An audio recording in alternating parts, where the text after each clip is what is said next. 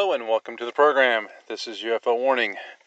Today's topic is the Reverend William Gill UFO sighting, and this is from June of 1959 at Boyai, Papua New Guinea.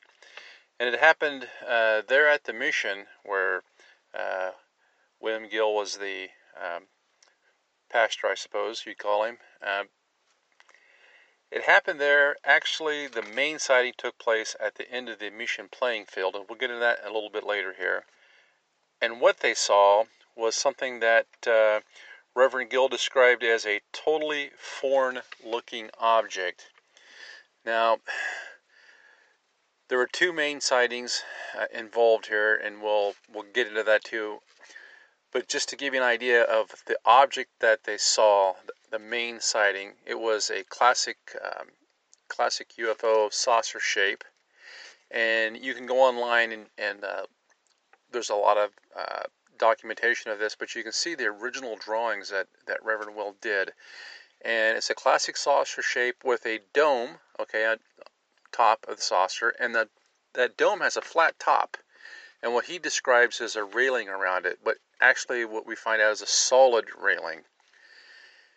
And as they see this saucer, which uh, they describe as about 35, 40 feet in diameter and about 200 feet up in the air, and the really peculiar thing about this is they see humanoid like creatures, I think three or four of them, walking around on top of this craft during this uh, sighting. Actually, two sightings, each of them lasted about an hour or two and he describes these humanoid beings bending over and waving at them in response to him and others waving at them.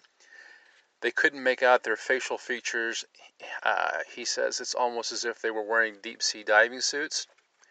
Another thing he points out about the object is that the light didn't seem to emanate from within the object so much as you might think of, say, a classical um, Hollywood type UFO sighting where the UFOs has, you know, lit up windows with light shining out.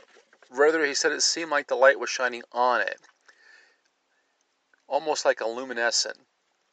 And he described that as uh, a dull yellow and a bright orange in different interviews. And he described a black or white uh, silhouette basically that outlined the craft. Now, this is something that we've heard a lot about, uh, even in our own uh, advanced space program, when they talk about uh, aircraft or spacecraft that can manipulate uh, gravity around them and how this creates this halo effect around the craft. And this is almost what he describes here. Another thing he describes uh, is that the craft has a couple of bipedal legs coming down from the craft, and you can see that uh, in the in the drawings that uh, Reverend Will Reverend Gill did right there at the scene. It's almost like the classic landing legs that come down out of a uh, spacecraft. Now, he also describes that when this happened, it took place. The main sightings took place over two days, and it seems as like they started uh, around 6.30 or 7 o'clock in the evening. Now, this is the tropics in Papua New Guinea, Papua New Guinea, Papua New Guinea, and he says that, of course, it was dark out and there was only starlight. And as far as the movement of the craft goes, in the interviews that you can listen to on YouTube, he describes how uh, a couple things happened. Uh, they have basically had two different interactions with the craft. Now, it was Reverend Will, along with 38 other witnesses, saw these craft.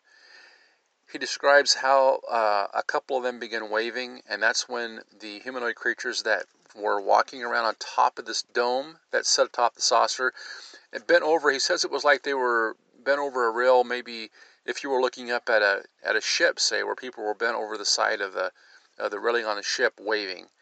And another thing that another thing that happened with this uh, he describes a young boy who had run back to the compound to get a flashlight for him so that he could begin taking notes, waved the light back and forth, the flashlight, and the ship followed the beam back and forth.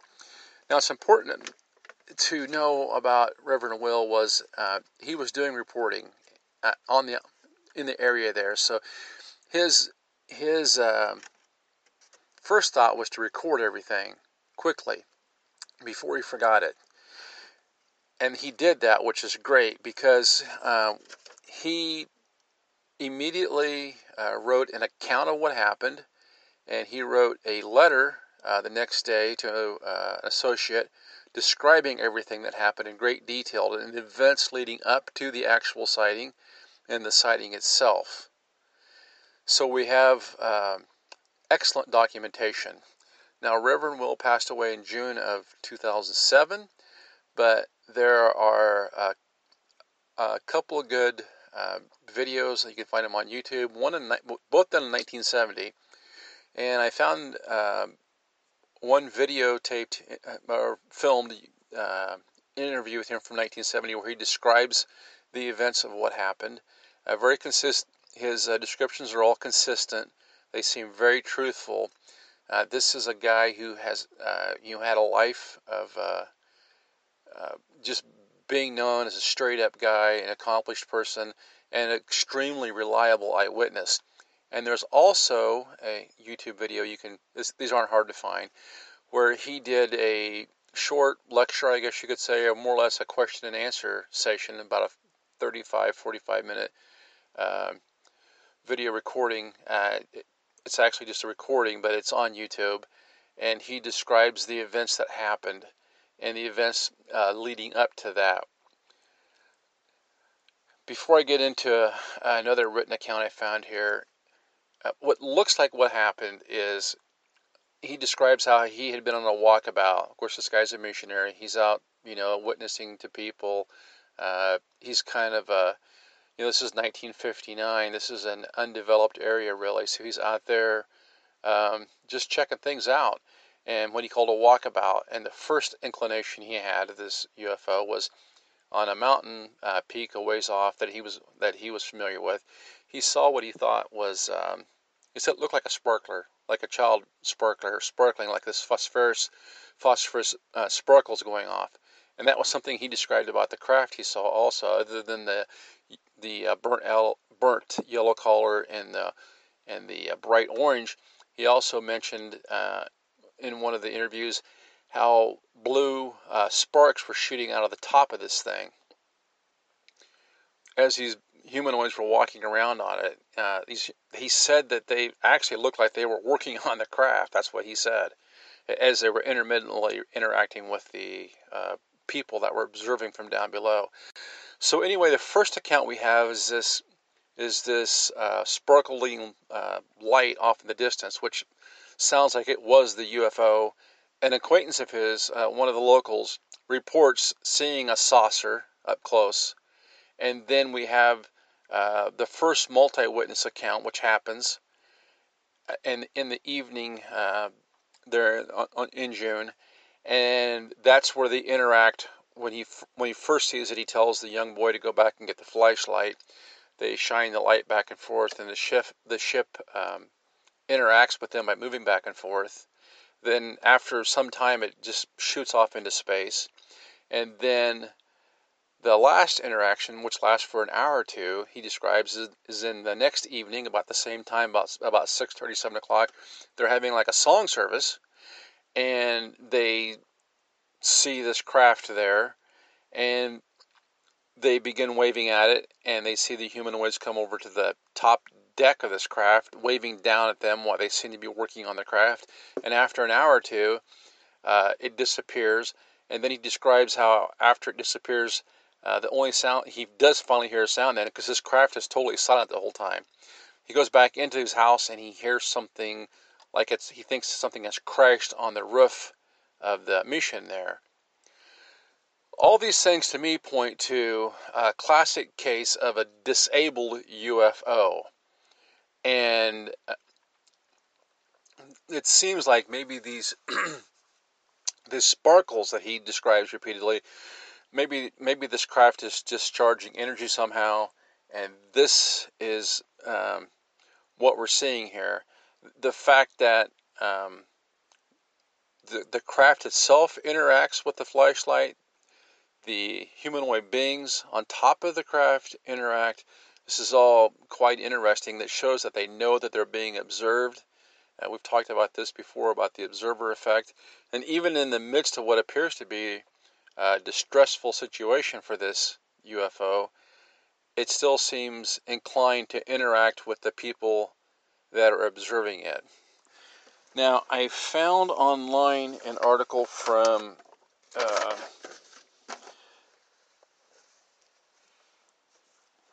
from UFOcasebook.com, and it uh, is titled "The Papua New Guinea Papua New Guinea Sightings," and this is must be the first article in a in a series, but, but I'll just go through a little bit of this. It says, according to renowned UFO investigator Dr. J. Allen Hynek, one of the most well documented close encounters of the third kind occurred in the Anglican mission village of Boianai, Papua New Guinea, which was at the time of the incident still territory of Australia. So you have to remember this was 1959. This is a very long time ago. The Australian Anglican Church was very involved in missionary work and, and ardent in sending its heralds to the island nation. One of these was the Father William Booth Gill. Gill was highly thought of by his cohorts and and and all of those who knew him as far as the occurrence of extraordinary events was concerned. Gill was skeptical to say the least, especially being a devoted, a devoted church worker. The first hint of the events to come began on April 5, 1959, when Gill saw a light on the, uninhabited Mount Putty. This light, Gill stated, moved faster than anything he had ever seen. Now, if you listen to the interview with him uh, on YouTube, this is the first sighting where he's talking about seeing the sparkling lights. A month or so later, his assistant, Stephen Moi, saw an inverted, saucer shaped object in the sky above the mission. Gill dismissed these sightings as some sort of electrical or atmospheric phenomena. And this is where he, he talks about this in the interview, uh, kind of leading up to uh, the main sighting. Little did he know that these events, whatever they were, had drawn their attention to the sky above them, and soon William Gill would have one of the most celebrated UFO sightings to ever be documented, which was validated by a whole group of additional witnesses. This extraordinary event would take place at 6:45 p.m. on June 26, 1959. Father Gill saw what he described as a bright white light to the northwest Word of the sight spread quickly, and within a few moments Gill was joined by no less than thirty eight additional witnesses, including Stephen Moi, Ananias Rarata, and Mrs. Nestle Moy. According to sworn statements, these 30 plus individuals watched a four legged, disc shaped object approximately the size of five full moons lined up end to end. This unbelievable craft was hovering over the mission. Now, if you watch the videos, you will see and listen to um, to Dr. Gill. They did quite a bit of work afterwards, after the sightings. Uh, him and some of the natives there to estimate the size and the distance. Uh, I think he talks about how he held up his thumb or whatever. Then they took a a literally took a string or a measuring tape and measured the distance to get an idea of how large the craft was and how far away it was. So they really tried to do their best to do a scientific investigation of this and get the best possible estimate of what they saw. It goes on, it says, To the utter surprise, they saw four human like figures that seemed to be performing a kind of task. Now and then, one of the figures would disappear only to reappear in a moment or two. A blue light would shine up from the craft at what seemed to be regular intervals.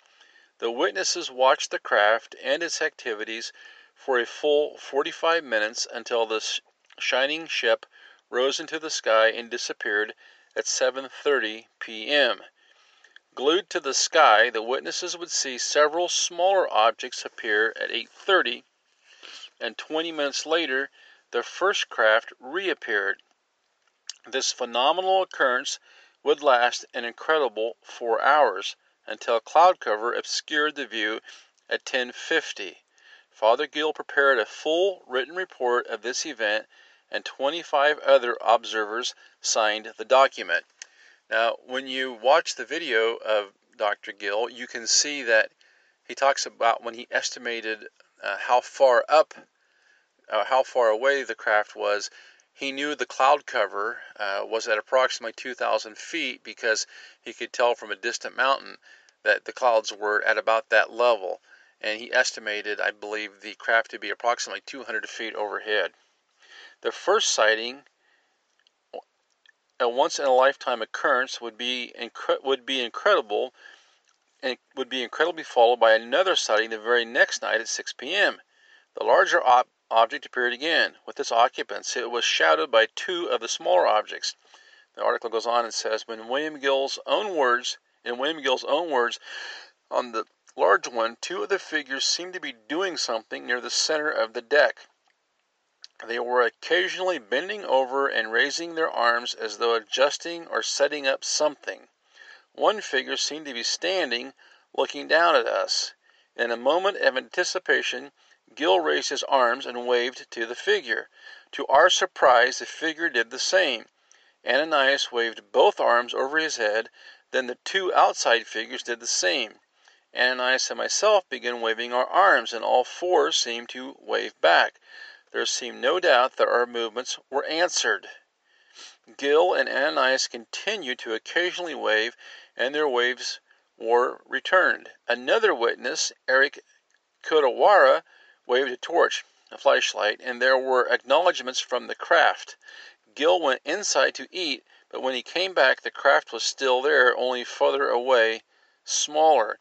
After a church service at 7:45 Gill came again outside to look for the craft, but clouds had appeared and there was no, sig- no sight of the object. The very next day the shining craft would make one more appearance. Gill counted eight of them at 6:45. At 11:20 Gill heard a loud bang on the roof of the mission. Going outside to see what had happened, he spied four UFOs in a circle around the building. These four craft were extremely high in the sky. The roof was checked for damage the next morning, but none was found. The aftermath of the event would bring unsubstantiated explanations. The noted UFO debunker, okay, we don't really care about that. And it goes on and on. It says, um, even though some people tried to claim Gill was simply nearsighted, uh, the fact is he was wearing his glasses. And uh, of course, uh, the debunkers came out and claimed that it was Venus. Uh, pretty much just a lot of nonsense. It says Gill was scheduled to return to Australia soon, and it afforded an excellent opportunity for him to get his documentation of the case to the appropriate authorities. And you can actually go online, like I said, and read um, and read the actual report that, that Gill did. You can find that; it's not hard to find. It's very detailed, and the great thing about it is it's basically a contemporaneous report tells exactly what happened when it happened.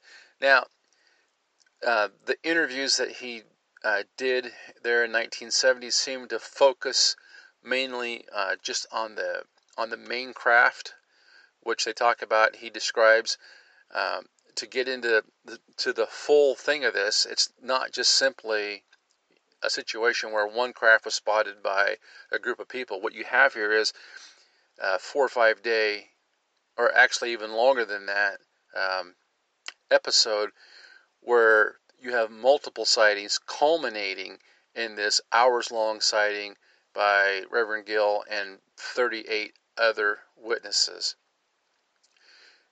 And we see a lot of the classic signs that we see when we when we see what appears to be UFOs that are disabled and they're trying to do repairs to the craft or whatever it is they're trying to do to basically escape Earth or this dimension, who knows? But I think this is one of the most detailed, uh, interesting cases I've come across. Even though it's from 1959, you have multiple witnesses and you have uh, reliable witnesses and you have detailed contemporaneous notes.